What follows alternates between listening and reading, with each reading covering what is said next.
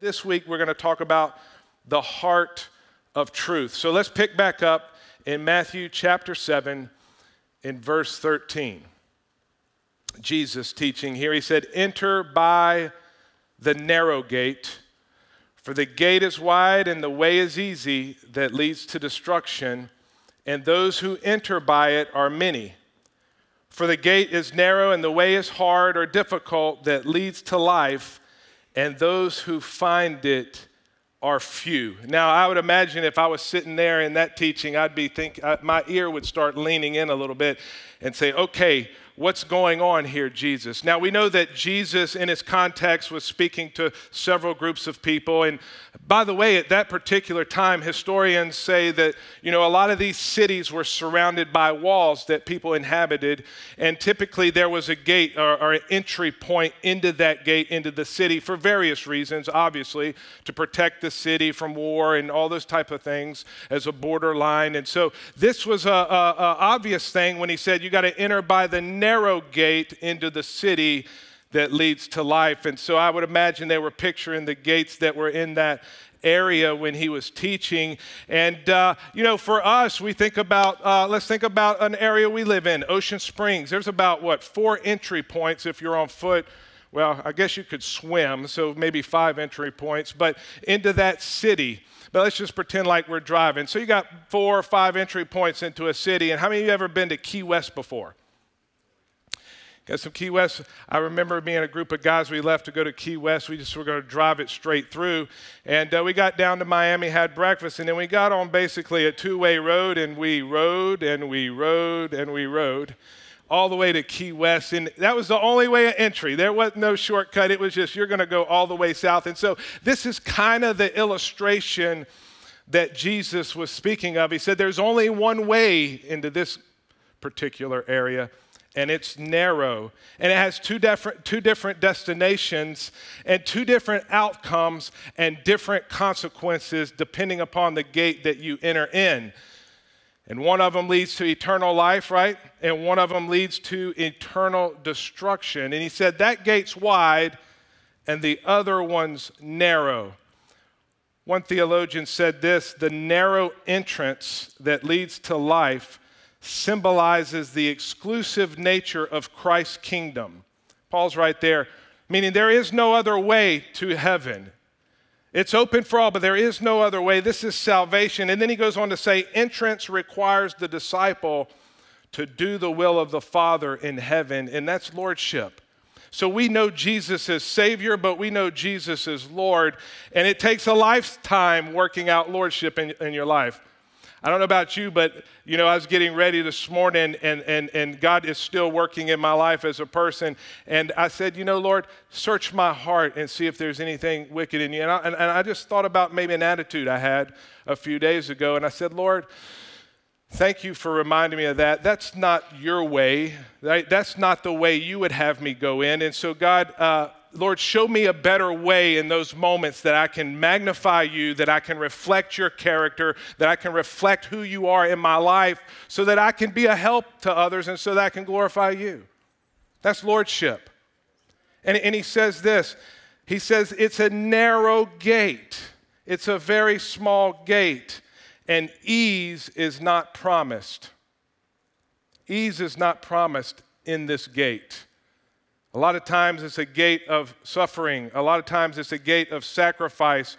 When I think about history and its context and its ramifications, I can't help but to think about the early church and the apostles and those who began to build God's kingdom, the new and everlasting way, who was actually under the teachings of Jesus. A lot of them were killed at the stake, sawed in half, cut in two. And a lot of times this is like, man, ease wasn't promised for them. You know what I'm talking about? And ease is not promised for us.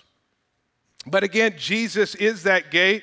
And in John chapter 10, he says it about himself again. And he says, "Truly, truly, I say to you, I am the door of the sheep." And we know sheep is an illustration of people. And Jesus is the great shepherd. And he says, "I'm the door." In John chapter 14, verse 6, he says, "I am the way, I am the truth, and I'm the life, and no one comes to the Father except through me. Now that is a narrow gate, everybody. And that statement has been philosophized over, debated over, and people have been murdered over for centuries and centuries and centuries. It's one way, but it's available to all. That's the gospel. It's one way. You know the scripture, John 3:16, for God so loved the world that he gave his only begotten son, that so whoever comes to him shall not perish, but have everlasting life. His name is Jesus. He said, I'm the gate, I'm the shepherd, and I'm the way. And it comes through faith and faith in Christ alone. And this is our doctrine that we stand upon as believers. And it's being attacked. And by the way, it's been being attacked for a long time. So don't shudder in your boots when you watch the latest YouTube video. Don't shudder. See, a lot of times, let me get off into a soapbox for a second. Yeah. We are being led and indoctrinated by news media versus the Word of God. Come on, you can do better than that. I mean, you know, it took them a little bit longer to read the news back then. I sometimes wish we could go to the old days where they had to send the letter on the donkey. Man, I think I'd sleep better at night. I don't know about you. Anyways, wide, right? Wide is the way that leads to destruction, and it's not only eternal destruction, I also believe it's a life of wastefulness. It's a life that never counted. And I believe we should be eternally minded, absolutely, and that's where our hope is, and that's where our hope is. Look, we just said it, death, where's your sting? We have to remind ourselves of that hope, everybody. Sometimes that hope of eternity is not in a present day mindset because a lot of times we're not living every day with the end in mind. We're not thinking about death often. And when I say that, it's almost like it's fearful. Man, this is thundering. Thank you, Lord. No, I thought something was wrong with my microphone, honestly. But anyways, it's like, you know, when we talk about death, a lot of times you feel fearful. Or you might have anxiety. You're like, man, I don't want to talk about that, you know. But Jesus, he's our hope. He's our great shepherd. He's the one who leads us by still waters. He's the one who grounds us in eternity. And though we should be eternally minded, there's something for today when we're stewarding this gospel and we're being reflectors of Jesus to the world around us. Meaning God wants to use you today, but there's a promise for tomorrow. And so I think the road of destruction is a life where we actually miss our calling, which our calling is to worship our God and fellowship with him and be a reflector to the world around us. And so not only is it eternal destruction, but it's a life of wastefulness that it could have counted for something. That's what happened to me when I got saved. I realized that God was real, and he spoke three words to me when I opened up the Bible for the first time with faith in my heart because I heard a word from God. He said, I know exactly where you're at. I know where you are, and you're not, nobody, I just knew, God knew my situation. How many know that God knows exactly your situation? He said, I know who you are, I know where you're at, and you're not gonna die right now, that I have a purpose for you. And everything began to change in my life, and I realized that God wants to do something now with me. And God wants to do something now with you. The wide and easy way seeks the approval of man or self-seeking. It's a life that satisfies the flesh, the lust of the flesh, and the lust of the eyes, and the pride of life, and all of those things are so deceptive. They promise you everything and give you nothing. And it says, wide is that path, wide is that self-destructive path that many are lured into, that many go through, and that many are walking in deception. How many of you in here would say that you're deceived? Lift your hand. Okay, we got a few honest people. Wow, appreciate that. You know, the problem with deception is you're deceived. You don't know you are. And that's why we need the Word of God. I think that that's why the psalmist said, your Word is a light to my path. The Word is like a mirror, and when we look at it, we see who we really are, but we see who God really is. It's a life without Christ. It's a life marked by the consequences of sin now and for eternity. And he's teaching this to the people. And he's really saying that life is made up of choices and life is made up of decisions. And Jesus was acknowledging that, you know, because he said, hey, wide is the gate and narrow is the gate and few are finding it and few are going this way. And, you know, didn't God kind of do that in the book of Genesis with Adam and Eve in Genesis chapter 2, where he said, you shall surely eat of every tree of the garden, but the tree of the knowledge of good and evil you shall not eat, for in the day that you eat it, you shall surely die. God gave the children of Israel two choices as well, and he used a leader by the name of Joshua, and Joshua mounted the mountain, if you would, and he said, choose today who you will serve. And we know the latter part of that scripture because a lot of people have it on their refrigerator, right? But as for me and my house, we'll serve the Lord. He said, choose today. In context, he's like, man, you can serve the other gods that your forefathers served and died in the wilderness, but as for me and my house, we're going to serve the Lord. And it was a declaration, it was a proclamation, it was a choice that we as people have through God's sovereignty and through God's grace. And we're going to continue on because Jesus, after he talks about being the gate, after he gives this illustration, he begins to then point towards people, or he says, beware. I can call this a warning. And he speaks about people who misrepresent the truth, and he uses a term called false prophets. Let's pick it up. Matthew chapter 7, verse 15. Beware of false prophets who come to you in sheep's clothing, but inwardly are ravenous wolves. Now, I understand what ravenous wolves are. These people are farmers. They got sheep. Man, you don't like a ravenous wolf. They mess your crops up. They mess your sheep up. Now, this is, so he's probably igniting something in the people. Think about it. When he uses ravenous wolves, you got to understand when you're reading the scripture why he's saying this. Verse 16, you will recognize them, the ravenous wolves, by their fruits. Are grapes gathered from thorn bushes or figs from thistles? Verse 17, so every healthy tree bears good fruit, but the diseased tree bears bad fruit.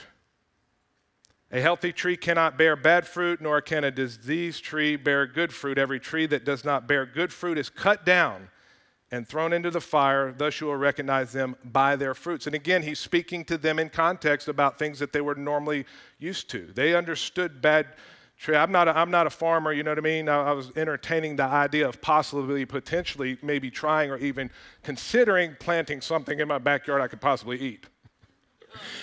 Probably a no, if you see what I'm talking about. I don't know if that's going to. These guys had to eat off the land, so they're like, oh, yeah, we get it. Oh, yeah, ravenous wolf. Oh, yeah, bad fruit. We're cutting it down. That's no good. Yeah, we're leaning in now, Jesus. You know what I'm talking about. Where are you going with this? You know, because also he said, watch out for shepherds in sheep clothing. They're like ravenous wolves. And back in those days, they did have robbers and thieves.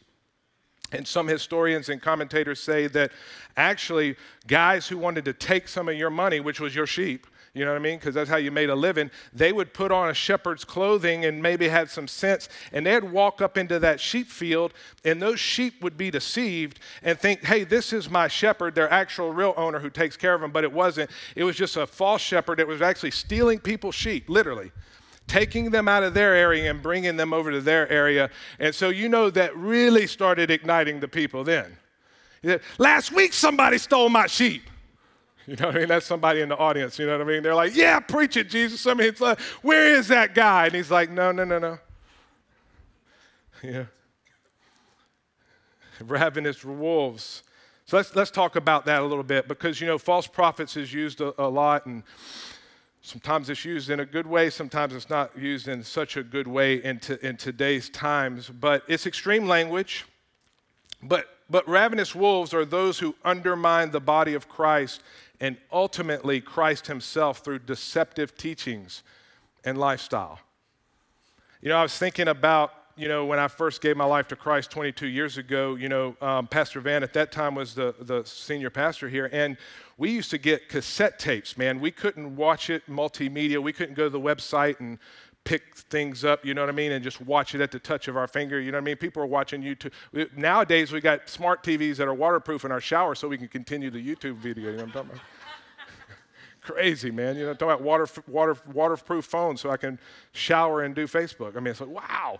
Back then, it was cassette tapes. And some of you real old people, I guess, what was it before cassette tapes? No, oh, yeah, nothing. Nothing. I was so excited about Jesus, you know what I mean? And I'm still excited, but I was really excited back then, you know what I'm talking about? I'm trying to, it's like, restore to me the joy of myself. I was like, I'm alive, I'm not dead, you know? And so I used to collect Northwood preaching tapes, the cassette tapes. I had a duffel bag full of them. I think I had about 500 or 600. And I was throwing those things out like candy. I was throwing like Mardi Gras beads on a float, you know what I'm talking about?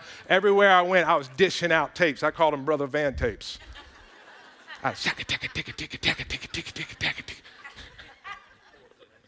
Poor things. No, I mean, look, hey, and but I couldn't just jump on every show and listen to some kind of crazy person teacher. I didn't do that. But today, man, with a touch of a button, you can hear teachings quickly that are undermining Christ himself, quickly that are undermining the lifestyle of Christ. And these teachers are leading a different way, and they're ravenous wolves is what Jesus was calling them. And so again, thinking about the audience, we talked a little bit about the context, but let's talk about the people a little bit. You had Pharisees and Sadducees out there in that crowd when they're hearing that, and these guys were teaching legalism. And they were actually pulling away from the grace and the liberty that's found in Christ. So essentially, they were pulling them away. That teaching could begin to pull them away from the way, the truth, and the life. And then you had not only Sadducees and Pharisees out there, you had Gentiles. And there might have been people that were teaching lawlessness and no standard and even false religion, you know what I mean? And there was all kind of false religion going on. And so all these things were out there that day, and the same extremes are in the world today as well. They're just repackaged. Come on, think about it. They're just repackaged and, you know, intellectualized and they're made real good. But it's all out there. It's all the same. It's there today. And they end up dividing the body of Christ versus unifying the body of Christ around the essential teachings of Christ. That's a symptom, if you would, of bad fruit. You'll know them by their fruit. They'll end up dividing rather than unifying around what? Not unifying around me and my thing. Come on, somebody. Not unifying around just the way we do it. You got to do it this way. No. Unifying around the essential teachings of Christ. It happens. It's out there. It's out there, guys. It's out there, everybody. So if you have your head in the sand, pull it out. But they prey upon people and they prey upon the church. They do. They prey upon the people and they prey upon the church. And even sometimes they're like wolves with shepherds' clothing on. Help me, Lord. Can't even speak here. You know what I mean? So they're doing this in the name of Jesus. You know what I'm talking about? And then it's like, man, something ain't right here. And Jesus wants us to discern false teachers and to discern false teachings. But we don't want to arm ourselves. Because we just read we don't want to be judges, but we want to be discerners. And we don't want to arm ourselves to annihilate people. We want to equip us to discern what's going on. I remember when I first got saved again, you know, as I was thinking about this message. And again, somebody couldn't just share a YouTube video with me with a false teacher on it that just really got into my senses and all that. It just didn't happen. It wasn't available. And so I was still maturing in my faith and being grounded in the Word of God. But hey, look, I was a newborn babe in Christ. I had only been saved for a year or something. And I remember I used to wait tables. And if I didn't have it 5 times, I had it 50 times at least. Very intentional people coming back, asking for me, handing me pamphlet literatures, calling me to come to a place that it was just sounded weird that they did. I don't know where it was. And I had it multiple times, but they claimed to be Christians, and I didn't understand what they were doing. It was just strange. But in my heart of hearts, The Holy Spirit, all of a sudden, something didn't bear witness in my spirit that I discerned this wasn't from God. You know what I mean? Now, I'm already a tough person, you know what I mean, to just mess around with, but it's like just because my persona and personality is just the way I am. I'm aggressive. And, you know, and it's like, no, something's wrong with you. Something's wrong with you. Something's wrong with you. And they came multiple times and brought people, telling them they're praying for me. You know what I mean? I've had that extreme to the whole other extreme where it's a whole nother religion, and all of these things kept coming at me. And then I remember people coming with certain doctrines and annihilating maybe what I believe, trying to tell me that I'm lost and deceived.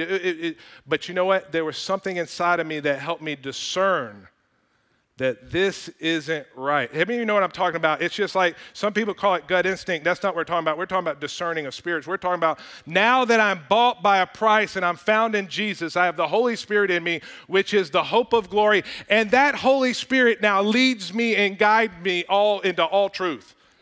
And the Holy Spirit will give you wisdom and say, hold up a second. I better measure a couple more times here before I listen to old whoever he is again, her again. I'm not sure. So so I said all that to say that we want to discern false teachings. We want to discern false teachers, but I want to give you some disclaimers before we get into some fundamental things of discerning false prophets, because that's a lot of info, and that we can't get it all done in 1 week. But here's a disclaimer for you. Some people with zealousness for truth can overdiagnose what a false prophet may be based on. They can overdiagnose of what a false prophet is based on their understanding of what essential doctrine is and what non-essential doctrine is. And so if they become too overzealous, they can begin to call someone a false prophet, and they might not be a false prophet. Just a disclaimer. Now, we should be accountable as pastors, and we should help one another. And Paul told Timothy that rightly divide the word of truth. Keep working on your doctrine. Keep working on your doctrine. And by the way, I've probably said things, and maybe you have too. I'm sure all of us have said things that weren't 100% absolute biblically accurate. Raise your hand if you're with me there before. We're doing the best we can right now and saying, oh, God, help me in fear and trembling, honestly. I mean, honestly. I'm like, you know, God, I hope we're doing this properly. Literally, that's our prayer. I mean, we got resources, we got commentary, we got history, we got Bible management software. We can pull up 1,000 books with a touch of a finger, but it's still like, oh God, you know, help us get it right, Lord. But people with overzealousness can accidentally call something a wolf that's not a wolf. It's a disclaimer. It's just a disclaimer. Another one is some people can be overly dogmatic about doctrine and methodologies that may not be biblically bulletproof or essential to people's ability to be faithful to Jesus. It can happen. It can happen on accident. I think, you know, we say it a lot. I think we can accidentally move into error and begin to criticize and call something not God that might be God. And it's a tough little, hey, if you like tightrope walking, that's your lane. Now, collectively, we need to discern, and we need to watch out, and we need to warn. But we're very, very careful about, we're not calling out other churches here. We don't do that. And we're very, very, very careful about that. And we're doing the best we can to hold the sound doctrine. That's why it's so important to be a part of a community, but be accessible to all the resources in the world. Yes, read. Yes, study. Yes, pray. Yes, look at different perspectives. I mean, there's so many different camps underneath the umbrella of Christendom that follow the essential doctrine, but their methodology might look a little bit different, or they have some non-essential doctrine that's a little bit different from ours. That's fine. You can understand that. It's great. But it's good to be in a safe place with people who love you, people who know you, who you can pray with somebody and say, let's talk about this. Let's look at this a little bit further.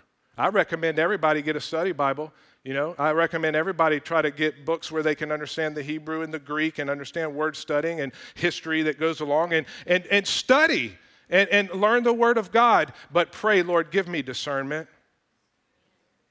Give me discernment.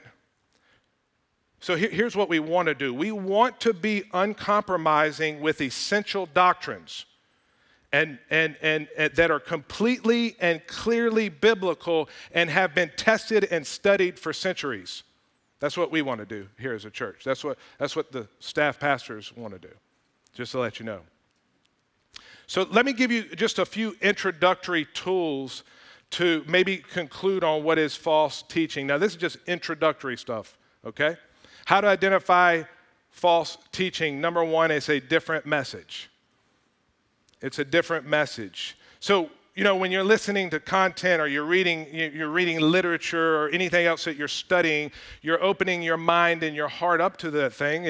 And I think we should test all things. And you know, some things are things that we can redeem, if you would. It's historical context. It might not be biblical literature, but it's just history. I can read all those things, but I have an old saying. We have an old saying. It's not nothing new. We chew up the meat and spit out the bones. You know, it's like, man, there's some bones in this book, but that's okay. We've learned a few things, but be careful. But where does the message come from? You got to consider the source. A lot of times you need to look at the author. Sometimes it's good to look at the bibliography. By the way, here's a little trick for you guys, for you esteeming authors and writers. Go to every famous good book out there and turn to the back and look at their wide range of bibliography that they pieced together and made another great puzzle from their great standpoint. It's wonderful. Look at bibliographies. Where's the source come from? Does the teaching come from the truth proclaimed in the Scripture? If not, measure it twice, right? Consider the context. We talked a little bit about context. I demonstrated it today when we were talking about Jesus and the Sermon on the Mount. Consider the context. And you're going to ask yourself this question: is Jesus central in that teaching? Is Jesus central in that teaching? And let me give you some terms that people use in the interpretation world or the Bible study world when we talk about considering the context, and is Jesus the main idea, if you would. And it's eisegesis. It means I'm taking one verse out of context and I'm making it work, and I'm formulating doctrine. That's eisegesis. It's not good. How many have done that before in their prayer life? It's like, yes, Lord, I did, yes, and you're quoting a scripture, and then you read the whole chapter, like, oh, my God, that was the wrong scripture to be quoting, Lord. You know, you're taking scriptures out of context. I heard somebody do it this week, you know, and it was like, oh, my God. That wasn't, man, Lord, help them. You know what I mean? Taking it out of context, just one little thing taken out of context. Here's a new word that people are using in the theological realm, and it's narcissus. Yeah, let me explain. No, it's like, what is that? You know, it's not even in the dictionary yet, I don't believe. But it's trending. That's how things happen, by the way, you know what I mean, with new words now, the Urban Dictionary. I mean, we've got these new words are being invented with multimedia, and then they make it to, you know, the dictionary. Narcissus is bending the Scriptures to say everything is about you and for you and through you. Uh-oh. Oh.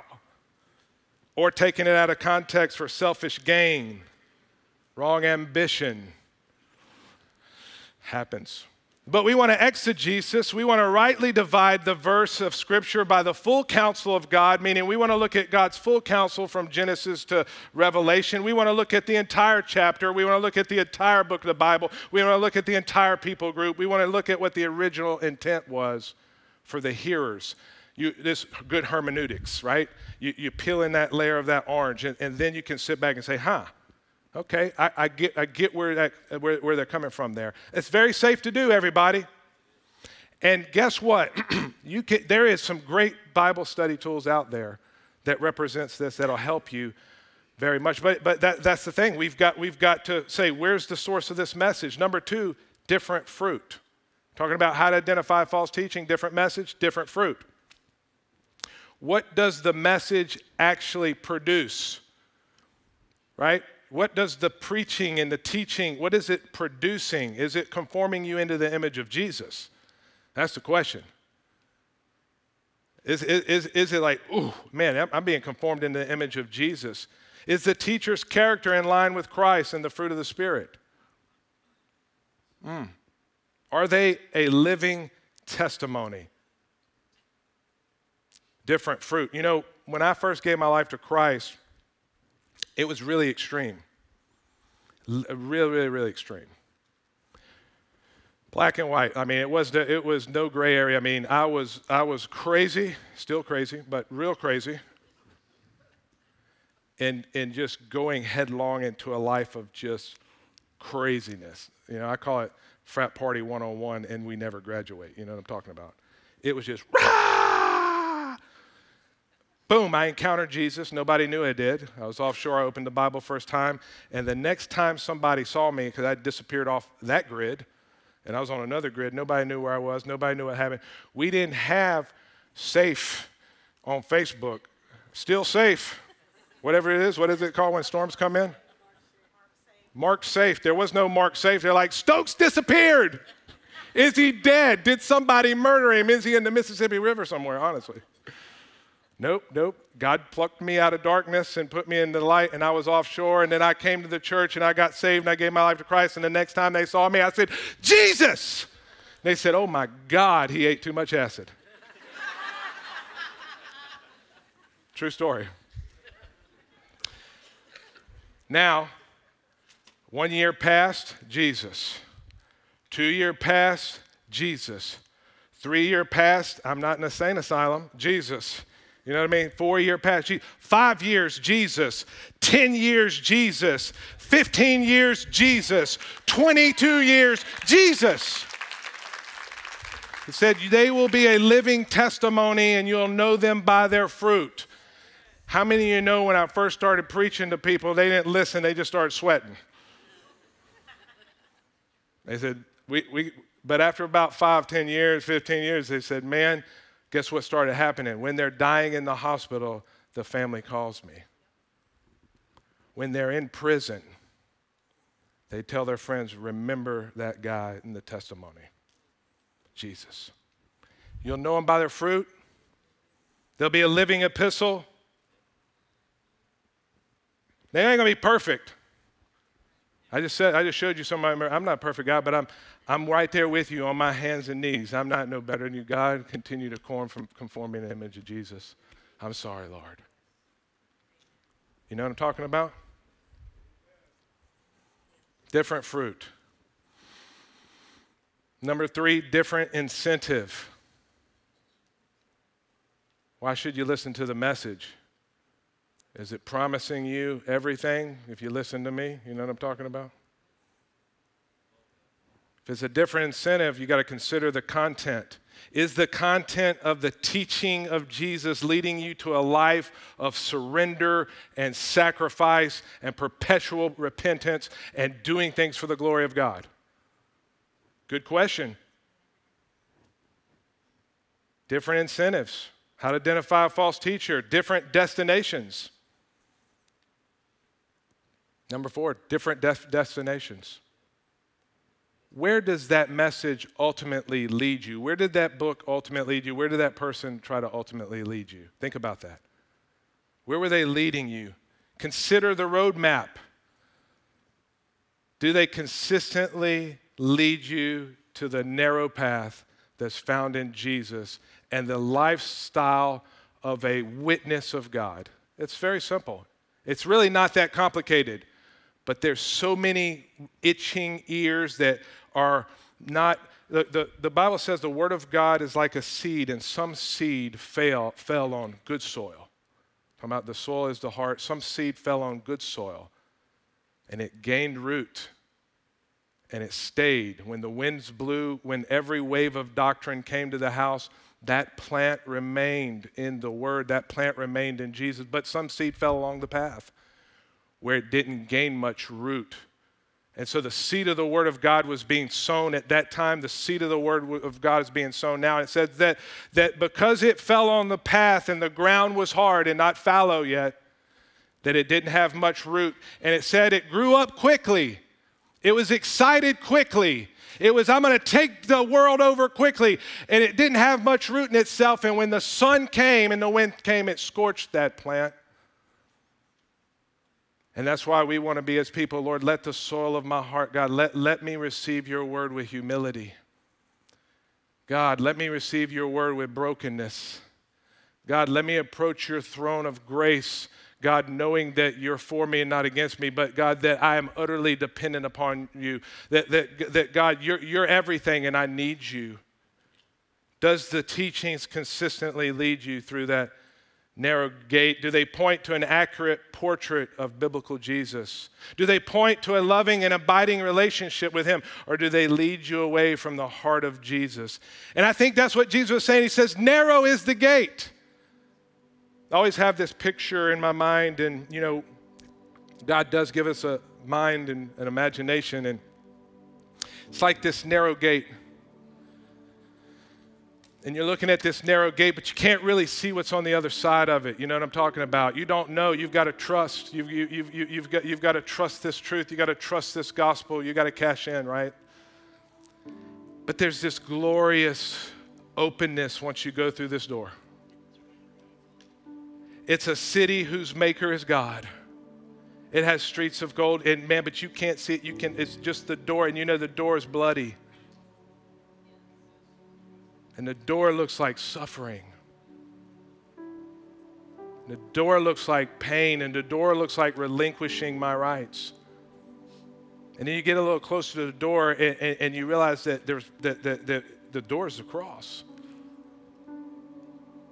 And Jesus bore all that pain, and he bore all that grief, and he bore all that suffering, and he bore all that life that we lived, and he remembered our sin no more. And on the other side of that bloody cross is resurrection. And that gate's narrow, but on the other side is a city whose maker is God, and it's a big place. And then I have a picture in my mind of a wide gate.